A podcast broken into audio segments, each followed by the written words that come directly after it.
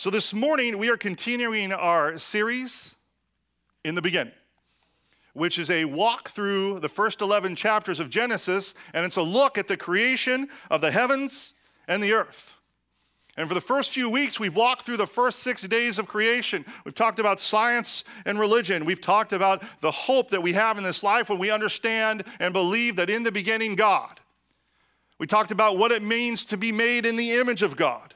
Last week, we talked about the responsibility that we have to steward what God has given us. And today, we're going to wrap up uh, mostly the, the first week of creation as we talk about the seventh day of creation. To do that, we're going to read the first few verses of Genesis chapter 2. Genesis 2 1 Thus the heavens and the earth were finished, and all the host of them. And on the seventh day, God finished his work that he had done, and he rested on the seventh from all the work, all his work that he had done. So God blessed the seventh day and he made it holy, because on it God rested from all his work that he had done in creation. This is the word of the Lord. So, as we explore these first few, these few verses this morning, we must start with the question is what does it mean that God rested? We've heard this verse so much growing up, if we grew up in church, that God rested on the seventh day. It's usually our excuse to take a nap on Sundays. But what does it mean that God rested? Was God tired? I mean, I got to imagine it's exhausting building the universe. I haven't done it recently, but I'm going to have to imagine it's exhausting. It would require a nap. But no, this is not the answer. God does not get tired. Isaiah 48 says, Have you not known? Have you not heard that the Lord is the everlasting God, the creator of the ends of the earth? He does not faint or grow weary, and his understanding is unsearchable. And we know from chapter one of Genesis, when God created, He wasn't like He was grabbing things left and right and building them and carrying boxes of trees and fish into the room and putting them in the earth. It, each day of creation, it starts with God said. God spoke. He spoke, and it was so. Finally, the Hebrew word for rest it actually means to cease primarily from an act primarily it means to cease from activity to rest means to cease, to stop. So God wasn't tired on the seventh day. He didn't pause to watch football. It was a day that he decided to stop creating. And when he stopped, he said, I'm going to make this a day special. I'm going to make it holy, which means I'm going to set it apart from the other six days. Because as we will see, he does this to teach us something, to teach us what it means to rest. Because rest is an important part of our lives. We cannot function properly without rest. For those of you who have multiple children, you haven't functioned in years. You understand what this means. Rest is important. And we live in a very restless society. And this is why the purpose of this seventh day would eventually be called anybody know? Starts with an S. Sabbath. Sabbath. Whoever said Sunday over here, you got it wrong, but I affirm your personality, whoever it was. It was you. I especially affirm your, and I love that you tried. But Sunday comes into the sermon later, so you're all right. The Sabbath, to show us what it means to rest. Anyone feel like they could use more rest in their lives? Amen to that. Now, the next time we see this idea of the Sabbath mentioned, the seventh day, it's in the book of Exodus. You remember the Exodus, Charlton Heston on Easter on channel, uh, KOMO channel for years and years, the Ten Commandments. Israelites, uh, uh, who the, the Old Testament primarily follows, they're in slavery to Egypt, right? Then there's the burning bush and the 10 plagues and crossing the Red Sea. And, and, and, and the, you know, God frees the Israelites and then he brings them to Mount Sinai and he gives them what? He gives them the 10 commandments. And the fourth commandment focused on the seventh day of creation. Exodus 20, verse 8 says, Remember the Sabbath day to keep it holy. Six days you shall labor and do all of your work. But the seventh day is a Sabbath to the Lord your God. On it you shall not do any work, you or your son or your daughter, your male servant or your female servant or your livestock or the sojourner, the traveler who is within your gates. For in six days the Lord made the heaven and the earth, the sea, and all that is in them, and rested on the seventh day. Therefore the Lord blessed the Sabbath, and he made it holy.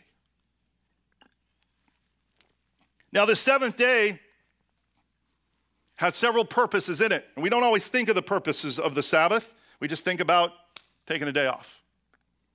First, it was to remind the Israelites that God was the one who saved them from Egypt.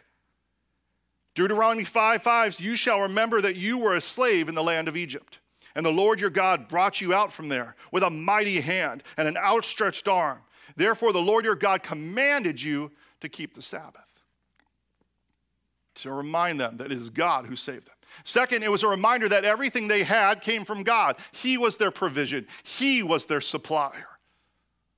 Third, it prevented them from overworking His creation. All of God's creation has limits, has limits, including us. So, by observing the Sabbath, all of the people and the animals had an opportunity to rest.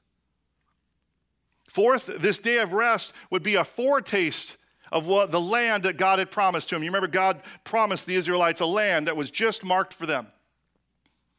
And this was a day where they would look forward to when they would enjoy that land. And finally, it would be a sign to all other nations that the God of the Israelites was different. So, for all of these reasons, the Israelites were commanded to honor the seventh day of creation. And God took this command seriously. We don't have time to get into today, but the Israelites were punished by God for not keeping this commandment, for not resting. So, one of the big questions that we ask today when it comes to the Sabbath is Are, are we, as Christians today, if you sit here today, if you've put your faith in Jesus Christ, not as your, just as your Savior, but as your Lord, and you follow Him, are you still commanded to follow the Sabbath? We want to know this because I don't want to get punished by God by not keeping it like the Israelites did. Well, the Apostle Paul, he speaks to this in his letters to the Colossian Christians. We talked about this in our series on Colossians a few years ago. Colossians 2:16 he says, "Therefore let no one pass judgment on you in questions of food and drink or with regard to a festival or a new moon or a Sabbath. These are a shadow of the things to come, but the substance belongs to Christ."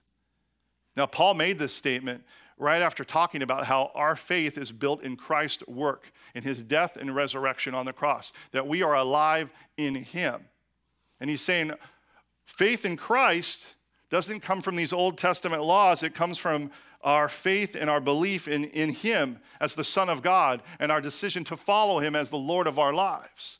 And he was making this claim because there was these Jewish people who got into the Christian church who were saying, look, yeah, you can believe in Christ, that's good, but you also have to obey all of these Old Testament commandments if you really want to be saved. And, Paul's like saying, no, no, no, no, no. That's not how it works. He said, keeping the Sabbath is not a part of your salvation. So, does this mean that we should forget about this idea of not working one day a week? Well, not exactly. Even though we're not bound to this Sabbath days of rest like you see in the Old Testament, there's a, a principle that we see practice. And we need to pay attention to this. And sometimes, sometimes we miss the forest and the trees here, uh, however the phrase goes, is we get so caught up of like, should I do this, or do I have to do this, or do I not have to do this, that we miss the principle, the heart behind God's commandments.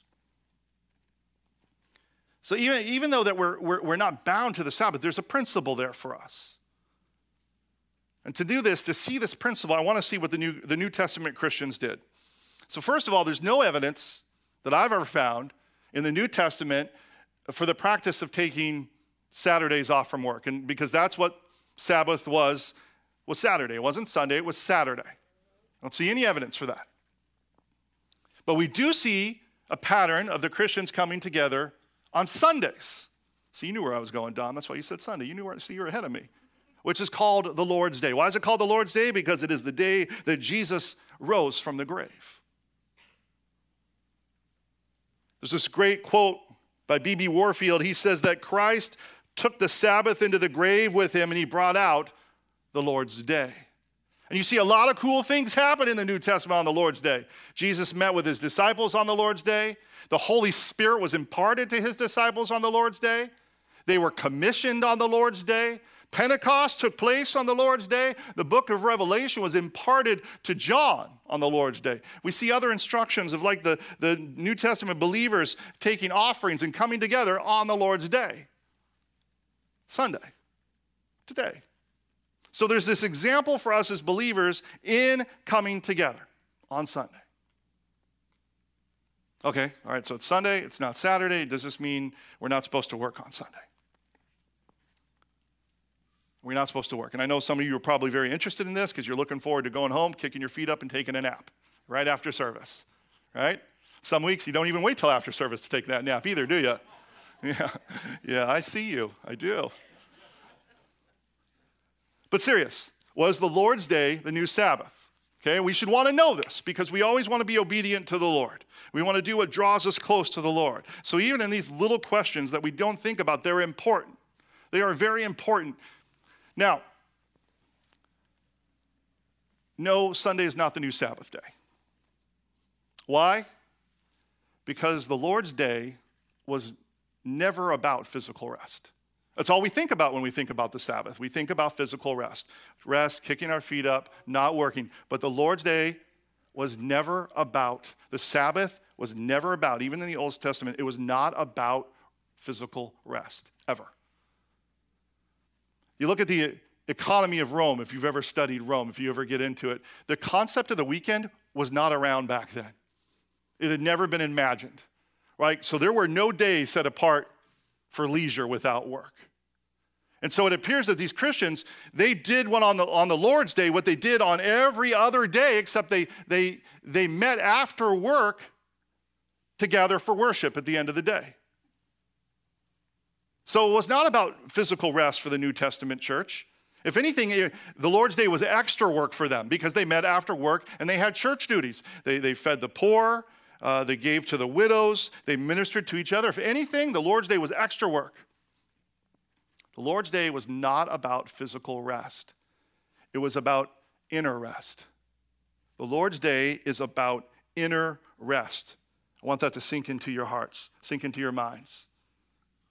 Like I said, even in the Old Testament, in the Israelites, it was always about inner rest. The physical rest in the Old Testament was just a way to get to the inner rest. Walk, with it, walk this with me for a moment.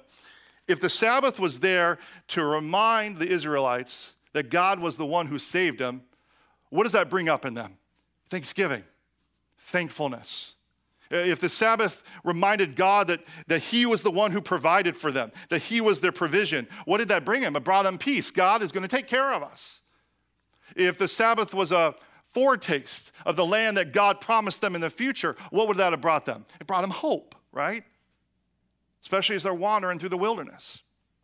If the Sabbath gave them an opportunity to share about their God with sojourners, with travelers who came through their land, what would have brought them? It would have brought them joy, like, hey, I get to tell you about God and why He's different. Thanksgiving, peace, hope, joy. Tell me we would not experience rest in our souls if these were the emotions that we experienced. Someone who experiences thanksgiving and peace and hope and joy, they experience a rest that goes far beyond getting to kick your feet up on a Sunday afternoon and get a few hours of shut eye. The Lord's Day, it's about inner rest. now, uh, the New Testament Christians, they, they may pause on a different day. We don't pause on Saturday, we pause on Sunday. Though some people go to church on Saturday, that's cool but it's for the same reason. We do this today. We gather today, whether you realize it or not, to experience inner rest. Thing is, the way we do it differently than the Old Testament is that they ended their week with rest. This is important. This is going to be really big later. We start our week with rest. This isn't the end of the week for us today. This is the beginning of the week. The Old Testament, they worked six days and they rested on the last day. In the New Testament, we rest on the first day and then we work the next six. You see, the Jewish Sabbath, it symbolized the creation, the covenant of God's law, that first you work and then you rest. The Lord's Day, it symbolizes the covenant of God's grace. That first you believe in the work of Christ and you find rest in that, and then you go work in the world. We have a desperate need to understand this because we too many of us look at coming to church as the end of the week. But really we need to start our week in his rest.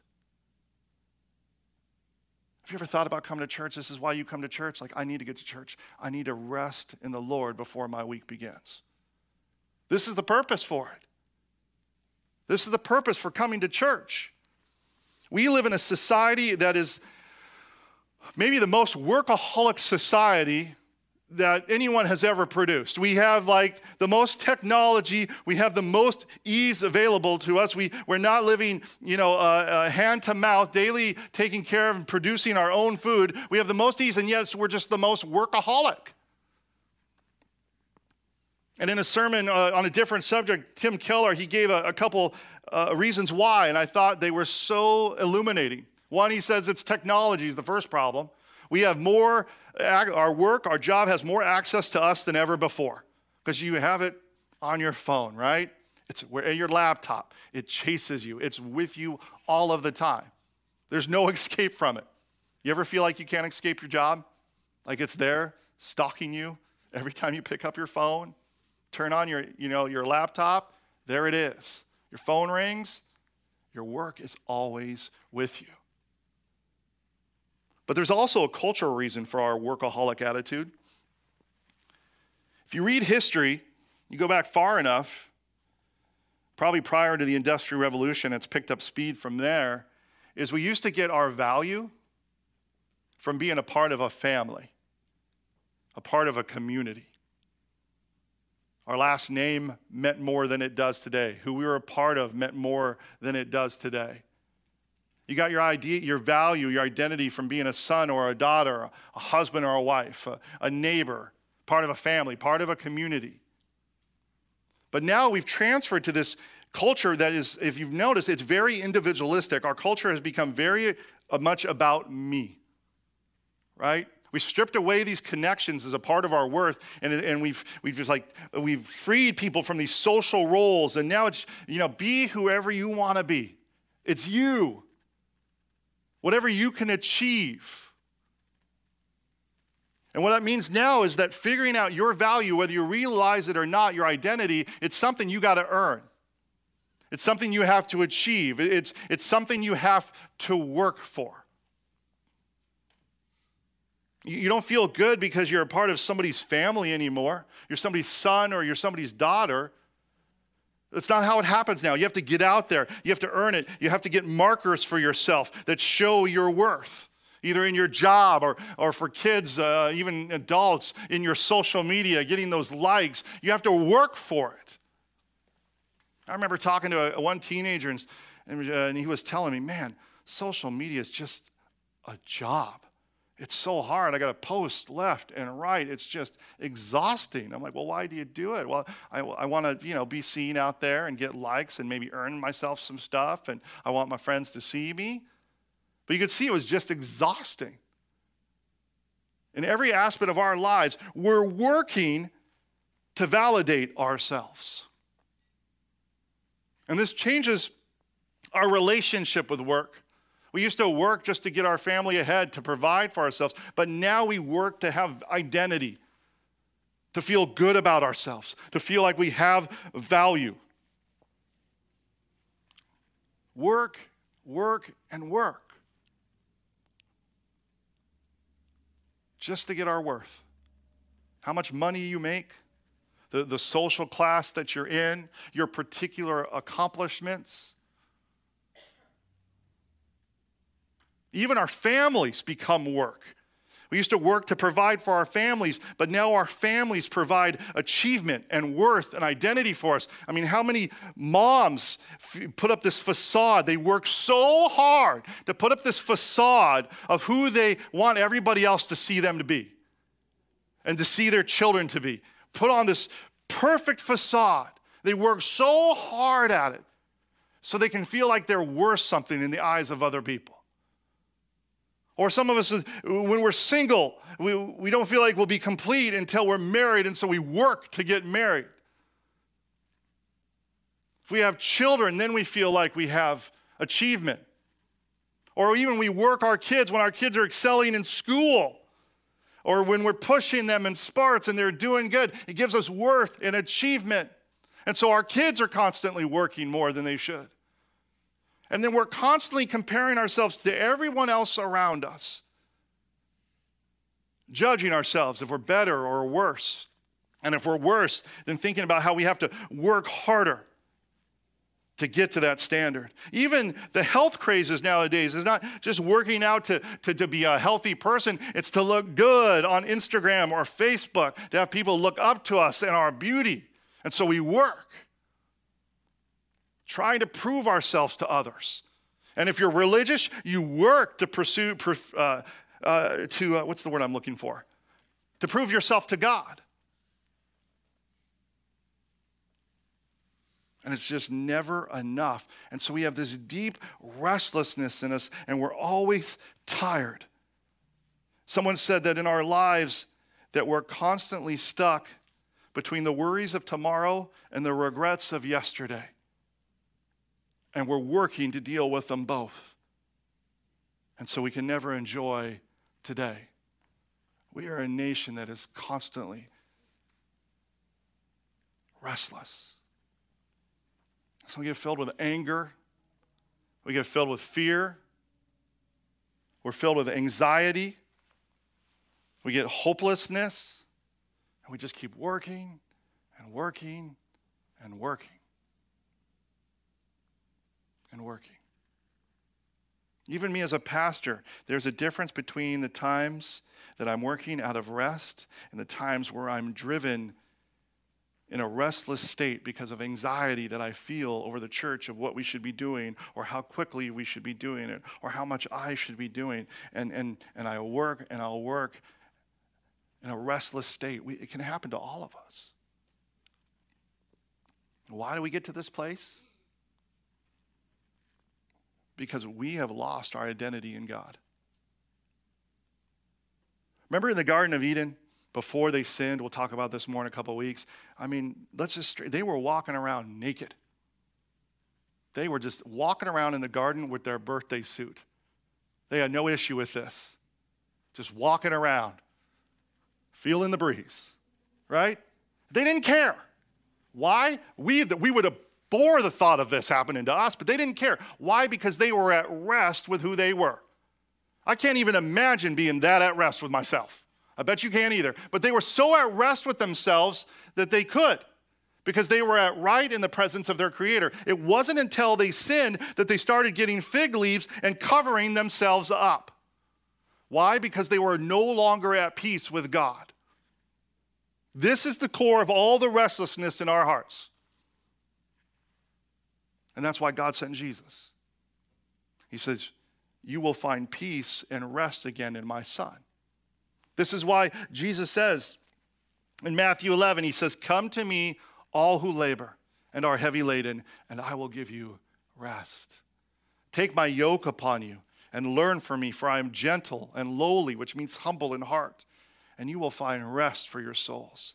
For my yoke is easy and my burden is light.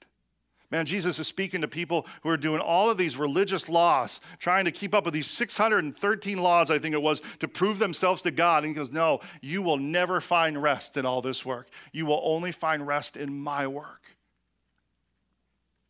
That's the only place you're going to find peace. So when we come together, we're reminded of that rest.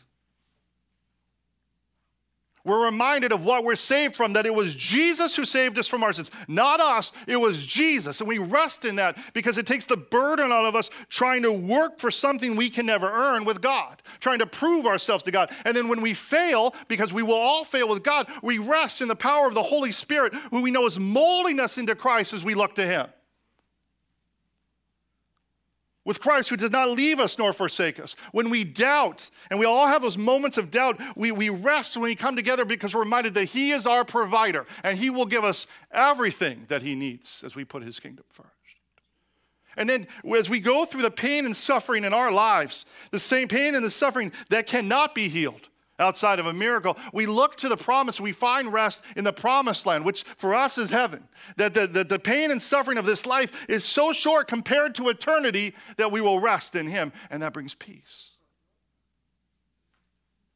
And then when we come together and we rest in serving each other, and singing praises to God, hearing his music and the preaching of his word, then the fear it's stripped away, the anxiety is stripped away, the anger is stripped away, the, the helplessness is stripped away, the loneliness is stripped away, the self-doubt is stripped away because we find pre- we find rest in his presence looking to him and the great things that he has done. This is why Jesus says the Sabbath was made for man because it takes the focus off of ourselves and what we see in the mirror and it puts our focus on the Lord. I guarantee you, by sheer just human nature, there's a great percentage of us in this room that we have no rest in our lives because our focus is on ourselves and it's not on the Lord. And so you are restless inside. You may be calm sitting here, but there's a tornado going on inside of you. Have you ever considered that that restlessness is there because you're not fully looking to the Lord, trusting in Him?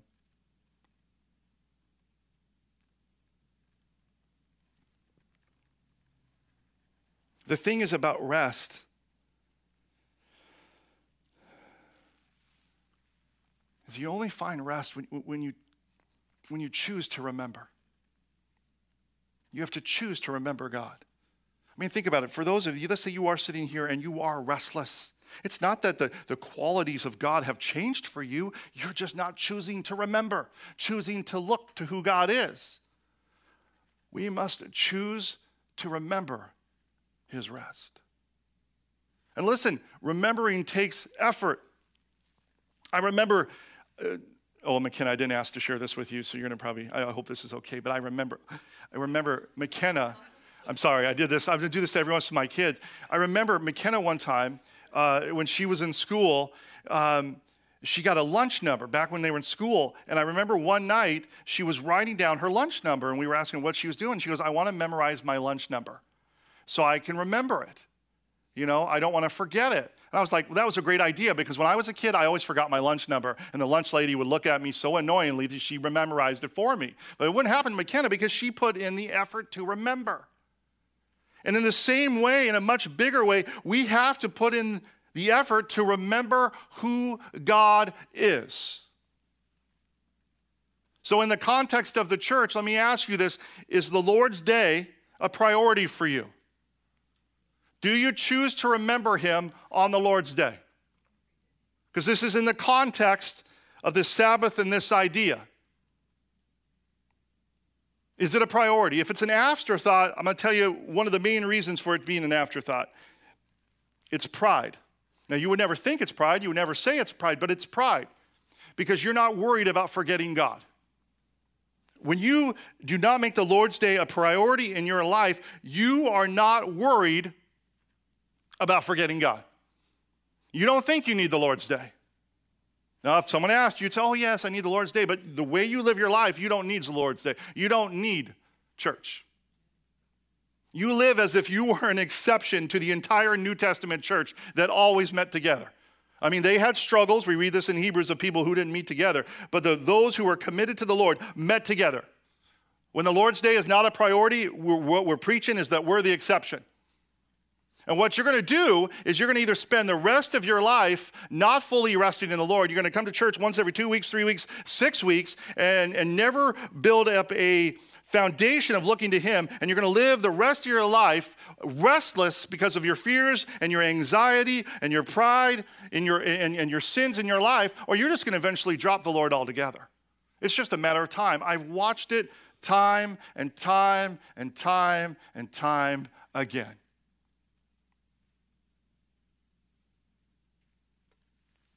And the only way to fix this in our lives, and there's many of us who need to fix it, especially in today's call where church attendance is, is you just simply put, you, you make the Lord's Day a priority. You say, I make the Lord's Day a priority, period. And then that's it. You just make the decision in your mind. It's not the afterthought, it is the starting point. And you say, everything else is going to be ran through the filter of the Lord's day, period. I am going to run this through my life. That's the filter, period. No ifs, ands, or buts. You just make that decision. Now, there's exceptions every once in a while. There's sometimes there's, there's things that you can't move. But the pattern of your life is to celebrate with other uh, believers and to rest in his work together.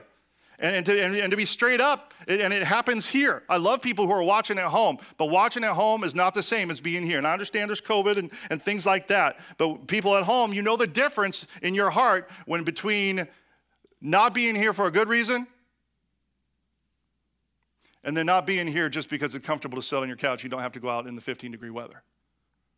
It is to come together and rest among our believers. Because one of the things that we do is when we come together, we serve each other. Have you ever saw that in, in, the New Testament? The Lord's Day was not restful. I said this earlier. They were serving each other. They were working harder than the rest of the days. But it was still restful because the joy that comes from serving other people, that brings you a greater rest than taking a nap ever will.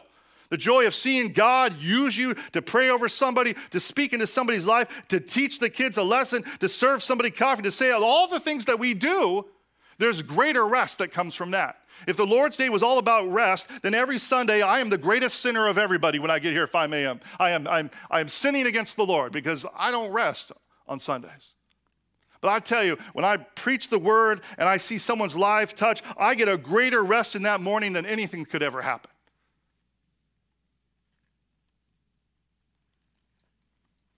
And so we make it a priority in our lives because we know that we need to rest in the Lord. We say to ourselves, I need to rest with other believers. I need it. I can't miss it. I won't miss it because I know what I will become without it. Some of you have already forgotten about the work of God in your life because you've missed resting in His, His peace and His work for so long that my words may not even be penetrating your heart. If they're not penetrating your heart and you're waiting for this to get over, or you're spacing out every other minute, is it possible not because I'm boring or this doesn't mean anything? Is it possibly because you don't rest in the Lord? You don't look to His work because you're trusting in yourself, and that's why it's falling flat. Some of us, man, but like the weekend's my day. I get this sometimes. The weekend's my time. No, it's not. Everything belongs to the Lord, even your time. And I know some of us, we will miss a church for a football. We will never miss a football game. We'll miss church, but we will never miss a football game. And football games are fun, or other recreational activities that we do, they're fun on the weekend. But here's what happens when you, you take that brief rest and you go do that fun thing, what happens when you come back? Your addictions are still there, your struggles are still there, your, your broken marriage is still there, your, your, your struggle the anger is still there, your, your fear, your inadequacy, it's all waiting for you when you come back. The, the, the rest of this world, the, the rest that the, the world would have you go to, the temporary, it doesn't change those things. It's escape, but it doesn't heal them. The only thing that can heal is the work of Christ. When you rest in His work, So I read in Hebrews. So then, there remains a Sabbath rest for the people of God. For whoever has ever, who has ever, for whoever has entered God's rest, also rested from his works as God did from his. A Sabbath rest for the people of God. There is a peace for the people of God in the work of Christ.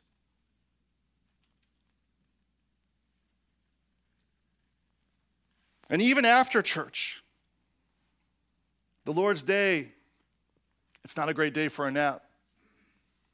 It's a great day to serve people in the church and afterwards. It's a great day to invite a hurting person into your home.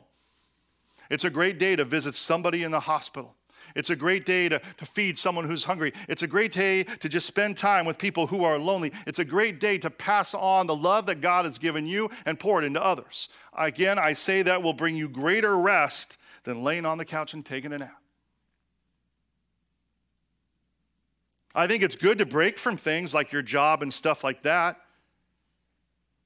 I'm saying it's good to break away from the things that cause a distraction to your resting in the Lord, to you starting your week in the Lord. But only you can know what that is. Church, we need to start our week in His rest. Every week. It's the fuel and the focus that we need for the coming week. We need to start it. We should never call the Sunday the weekend. Christians should never refer to Sunday as a weekend. Even though we live in that culture, Sunday is actually the beginning of our week. It's the first day of the week. And we need to be in the house of God.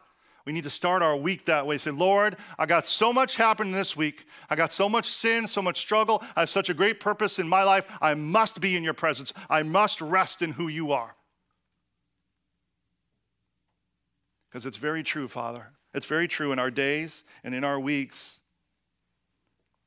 that how we finish has to do with a lot with how we start. Let us be a church that starts our weeks resting in who God is, that we may find peace and thankfulness and joy as we go out the other six days to share his rest with a restless world. Amen, church?